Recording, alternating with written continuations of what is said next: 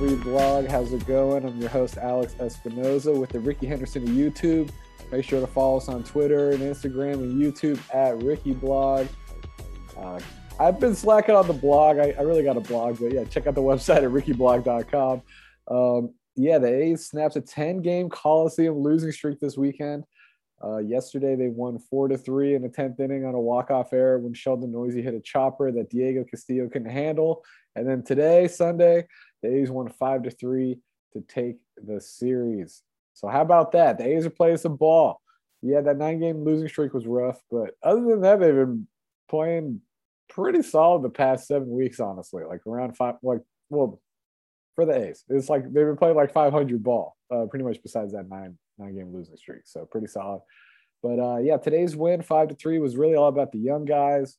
It was about JP Sears. He tossed five solid innings once again. And of course, Shea Langeliers had his first three hit day in his fifth career game with the A's. He's had a solid first week, been banging the ball all over the place. Today, he hit an RBI triple in the fifth to make it five to three. He fell a home run short of the cycle. So he also had a single and a double. And I don't know, maybe it's only five games. So, you know, you got to be, you got to be patient about you have to be realistic with your expectations. But I mean, he's the A's top prospect for a reason. That he just looks like looks like a big leaguer, like he's going to be here for for ten plus years. He looks great, man. Uh, the ball just absolutely explodes off his bat. Um, he's got a great cannon. Um, definitely a great catcher. But of course, the A's already have a catcher in Sean Murphy, so it's funny. It's like literally the only position where they have some depth. I talked about this on the last podcast. Um, might be a little too early to be talking about it, but I think honestly we got to start bracing for the possibility of Sean Murphy getting traded. Going to be entering his first year arbitration. I think the A's are kind of gunning for that 2024 season, and by then that'll be Murph's third year of arbitration, which he'll probably be gone by then anyways, just given the A's spending habits. And yeah, and you know, uh, yeah, I don't know. Langeliers, he's six for 19. I I like it, and or maybe maybe something completely out of left field. I was just thinking about this. Maybe if, if they do want to bring, they do bring back Murph next year, and obviously they're going to have Langeliers next year. Um, maybe what if they try out Langeliers at first base? I don't know. Maybe in this offseason he can get some work over there. Not obviously he'd primarily be a catcher, but maybe he can catch like, you know, play like 20, 30 games over at first base next year. Um, because they sure as hell don't have a first baseman. I think I heard something. They, they played like 11 first basemen this year, and Chapman's over there. I mean, Olson's over there leaving leading the league in plate appearances. But um, but I mean, wouldn't be completely foreign to Langeliers. I mean, he's pretty much been a catcher his whole pro career and through most of his college. He played a little bit of outfield. He did play eight games at first base in Baylor in 2018. So I don't know, but there's it's funny how the A's somehow have a logjam like I understand they they just want to get the best available players and stuff will figure itself out. But it's like, you know, Murph's had a great second half. Um, he's hitting, I think, like around 280 since after the break with seven homers. And Langeliers is the real deal. So I don't know. They have a decision to make at some point, but you know they can kind of figure it out the next 40 days. Um, figure out how they can get that rhythm going because I don't know. There's something going, man. I think you want to play Langeliers, have him catch at least you know 100 games, and just see you know as much as possible, get him behind the plate, get him comfortable, um, you know, calling games at the big league level and stuff. So decisions to be made there, a catcher. Um, but also, so besides Langeliers today, uh, J.P. Sears, he had his third solid start since getting acquired from the Yankees in the Frankie Montas trade. And yeah, I kind of want to break down that trade. We have our first I mean, it's super early. It's only three weeks in. Um, you know, the deadline was three weeks ago, but we have our first kind of like preliminary data sets to look at. And right now, the A's are killing that trade. Uh, JP Sears is destroying. Um, he has a 1.76 ERA, 1.11 whip, and three starts. So, I mean, you know, 15 innings pitched, uh, but three earned runs. He's given up 13 hits and four walks with eight strikeouts. So, pretty solid. I mean, he's not going to overpower you, be a big strikeout guy, but uh, he's a pitcher pitcher. He's only 26 years old. And today he went five innings pitched, six hits, one earned run. He gave a solo shot to Mitch Haniger with a walk and three strikeouts. Uh, but yeah, he's gone at least five in all three. So yeah, like I said, he's given up three combined earned runs in 15 innings, while Frankie Montas has given up 14 earned runs in 14 innings. So that's if you do the math, that's a nine ERA. It's not great for him uh, so far in the Bronx. And yeah, he's given up. Uh, he's got six six walks and eight strikeouts. So I mean, it's just not not great. Or it might even be eight walks and six strikeouts for Frankie. Just not not great numbers for him. But you know, JP Sears, um, at this point, he's he's kind of he's carving out that 2023 uh, 2023 rotation spot. Um, you know, Irvin's a lock. I think Kaprielian's a lock. I still think Paul Blackburn's a lock. I know people are hating on him since he's, he's got hurt and he, he totally fell off, but I think you still got to put him in there just for the start that he had last year.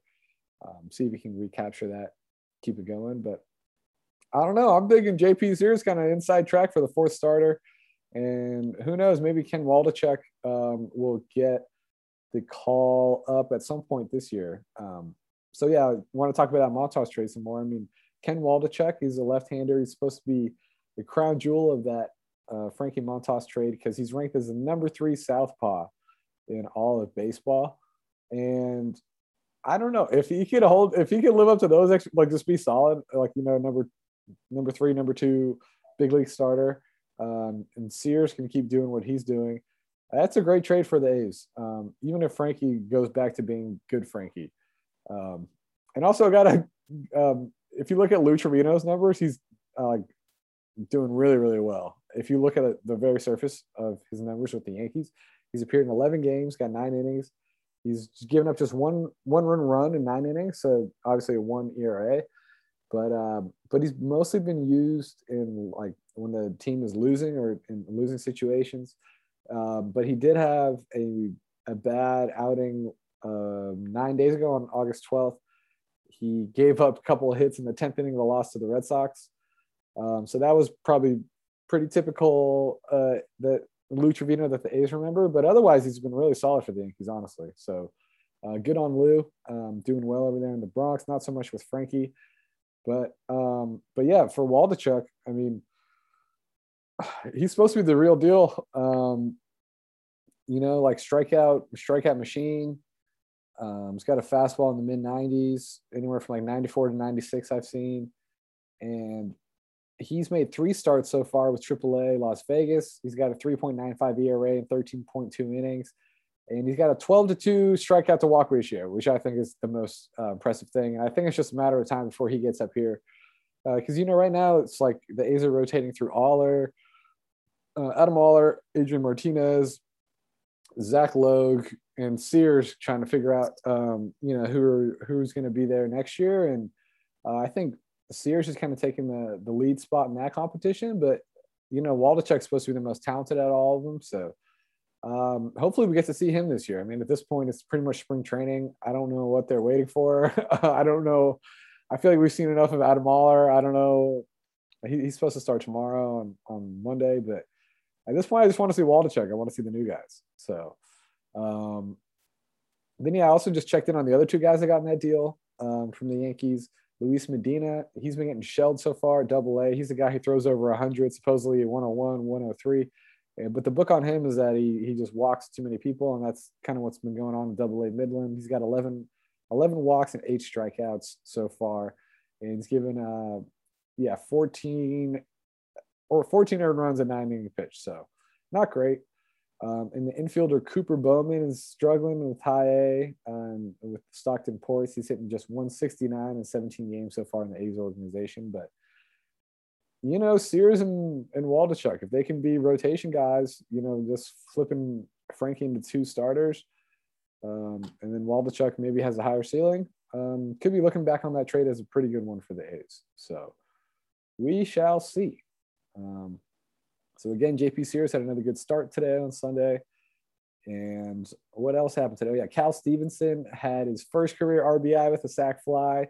Nick Allen also had an RBI. Stephen Vogt had an RBI. But uh, Nick Allen also had his eighth error in 44 games. Uh, in the seventh inning, he just um, sailed to throw in a double play attempt.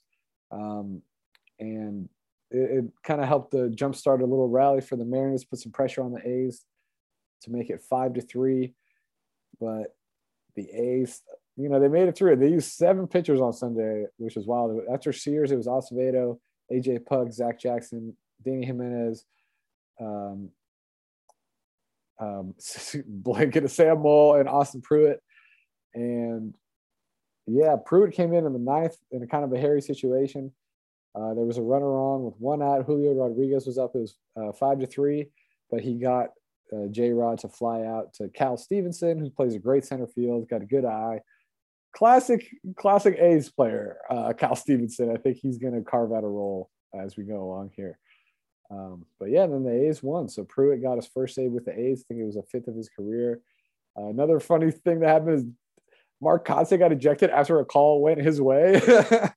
um, yeah, it was like in the sixth or seventh inning. Uh, Mariners, Ty France did a check swing, and Doug Eddings was behind the plate. He should have just called it. It was pretty obvious. He should have just called it right there, um, called it a strike. But instead, he went to the first base umpire for a review, and Kotsay was not happy about it. he he got pissed, and he eventually got ejected. And it was funny. And Then Ty France hated him afterwards because like a couple of pitches later, Doug Eddings called like a ball that was way like a like six inches outside. And so Ty France was pissed. So both sides hated Doug Eddings by the end of that at bat.